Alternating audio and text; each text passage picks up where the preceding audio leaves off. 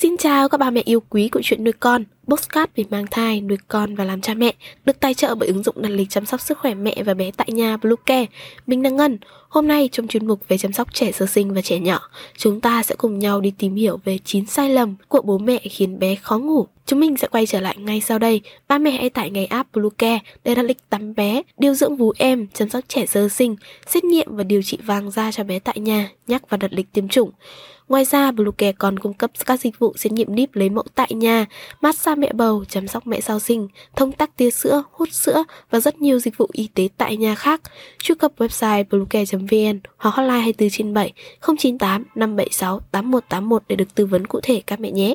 Đầu tiên, không theo đúng thời gian biểu ngủ nghỉ của bé. Tính nhất quán chính là chìa khóa để đảm bảo giấc ngủ của bé đạt cái về lượng và chất. Bé đi ngủ đúng và đủ giờ còn giúp điều tiết hormone theo đúng chu kỳ, đảm bảo sức khỏe. Trẻ sơ sinh và trẻ mới biết đi thường phát ra những tín hiệu thể hiện việc bé buồn ngủ như ngáp, dụi mắt, hoạt động chậm lại, rên rỉ, nhặng xị và mất hứng thú với việc vui chơi. Nếu mẹ bỏ qua các dấu hiệu đó và không cho bé ngủ theo nhu cầu, khiến cơ thể bé tự sản xuất hormone, gây stress, làm bé khó ngủ thay vì melatonin chất làm dịu giúp bé thư giãn. Chính vì thế, việc phá vỡ lịch trình ngủ nghỉ của con sẽ khiến con bị đảo lộn thời gian, mất giấc ngủ và tâm trạng sẽ luôn cáu gắt. Bố mẹ phải xem xét điều này như một vấn đề ưu tiên để đảm bảo em bé được khỏe mạnh.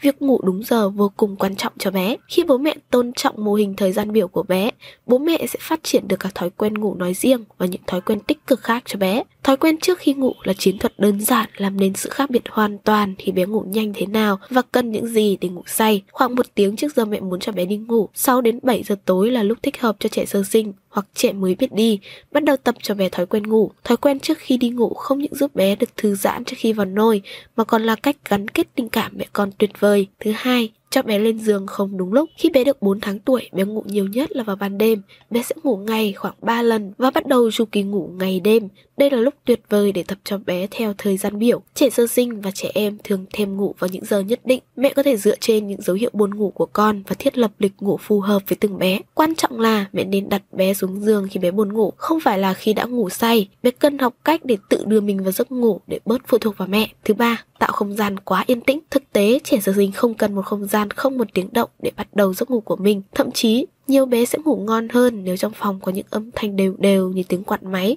hay tiếng nhạc nhẹ nhàng, đảm bảo là bé có một tấm nệm thoải mái trong nôi và nhiệt độ trong phòng dễ chịu. Phòng bé không nhất thiết là tối đen hoàn toàn, nếu bé thấy thoải mái với ánh sáng dịu nhẹ, mẹ có thể để đèn ngủ cho bé. Thứ tư, bỏ qua dấu hiệu cho thấy bé cần ngủ. Trẻ sơ sinh và trẻ mới biết đi sẽ phát tín hiệu cho thấy sự mệt mỏi và cần được ngủ. Vài dấu hiệu đó thường gặp như dụi mắt, ngáp dài, lười vận động, lau bầu, bực mình và ít quan tâm đến xung quanh. Nếu mẹ bỏ qua giai đoạn dễ đi vào giấc ngủ này, cơ thể bé sẽ không tiết ra chất melatonin để dịu lại nữa. Thay vào đó, tuyến thượng thận của bé sẽ tiết ra hormone cortisol gây căng thẳng và khiến bé không được thư giãn. Nếu không thể nhận thấy dấu hiệu nào, mẹ nên cho bé vào phòng yên tĩnh, có ánh sáng dịu nhẹ, cho bé thư giãn nhẹ nhàng khi bạn nghĩ đã đến lúc cho bé đi ngủ và dần dần dấu hiệu cũng sẽ xuất hiện. Nếu như bé quá nếu như bé quá mệt và hiếu động, mẹ nên đưa bé tạm rời khỏi những thứ gây sự chú ý và đến một không gian yên tĩnh, dành thời gian dù bé ngủ. Thứ năm, để bé quá phụ thuộc vào mẹ khi ngủ. Chúng ta đều biết rằng 3 giờ sáng, khi đã hoàn toàn kiệt sức thì bạn sẽ làm mọi thứ để dỗ bé con ngủ lại. Thường là du ngủ, ốm ấp,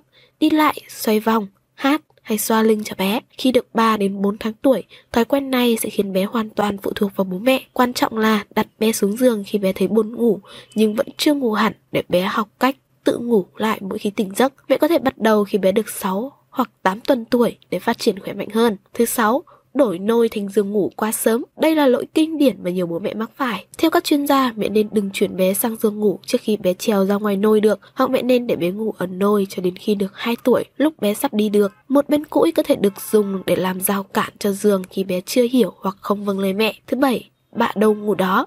Không ai muốn trở thành nô lệ khi phải dỗ bé ngủ, nhưng thực sự là xe đẩy, ghế xe hơi hay ghế cao không mang lại cảm giác dễ ngủ cho bé. Theo các chuyên gia, sự di chuyển làm cho bé hơi buồn ngủ chứ không rơi vào trạng thái ngủ ngay. Để đặt ra thói quen tốt cho bé thì bé phải ở trong không gian quen thuộc, nơi bé ngủ cùng khoảng thời gian cố định mỗi ngày. Bạn có thể làm theo quy tắc này khi có dịp quan trọng nhưng hãy cố để nhất quán. Trong thời gian tập luyện thói quen ngủ cho con, mẹ nên hạn chế cho bé ngủ lang và đừng để những buổi tiệc tùng của mình cắt ngang thời gian ngủ của con. Không nên phá lệ để bé thức khuya hơn mọi ngày chỉ vì bạn đang đi chơi. Thứ 8. Phụ thuộc vào kế hoạch cho bé ngủ. Kế hoạch cho bé ngủ rất quan trọng cho đồng hồ sinh học của gia đình. Kế hoạch nhất quán sẽ giúp bé buồn ngủ và đi ngủ vào cùng khoảng thời gian nhất định mỗi ngày. Nếu kế hoạch liên tục bị thay đổi thì cơ thể sẽ không biết khi nào cần ngủ. Nếu bé khó ngủ thì thường là do kế hoạch thiếu sự nhất quán vì bố mẹ cho bé ngủ quá sớm khi bé chưa mệt hoặc quá trễ khi bé quá mệt. Tuy nhiên bố mẹ có thể linh động một chút. Có những ngày bé sẽ ngủ ngày ít hoặc nhiều. Khi thấy dấu hiệu bé buồn ngủ, mẹ có thể điều chỉnh một cách dễ dàng. Nếu bé cảm thấy thoải mái thì mẹ cũng sẽ dễ ngủ hơn. Nếu tâm trạng bé không tốt và nhõng nhẽo, mẹ có thể cho bé ngủ nhiều hơn, sớm hơn và dậy trễ hơn. Và cuối cùng, để bé thức lâu hơn và hy vọng bé sẽ dễ ngủ. Nghe có vẻ là một ý kiến hay. Tuy nhiên, giấc ngủ của bé sẽ không diễn ra như đúng mong đợi. Theo các chuyên gia, đồng hồ sinh học chính là sức mạnh đánh thức bé dậy, dù cho bé có ngủ trễ vào hôm qua nhiều như thế nào. Như vậy nghĩa là khi mẹ để bé ngủ trễ hơn, Mẹ đang làm cho con mệt hơn vào ngày mai, làm con không ngủ đủ giấc của mình. Việc trẻ dậy quá sớm trước 6 giờ sáng có thể là dấu hiệu cho thấy bé ngủ quá muộn. Vì vậy, hãy thử cho bé ngủ sớm hơn 30 phút hoặc một tiếng. Hy vọng rằng những thông tin vừa rồi hữu ích với ba mẹ. Hãy ủng hộ chúng mình bằng cách đăng ký, theo dõi podcast của chuyện nuôi con trên các nền tảng Spotify, Google Podcast, iTunes, YouTube, TikTok và Facebook nhé. Xin chào và hẹn gặp lại trong những số tiếp theo của chuyện nuôi con.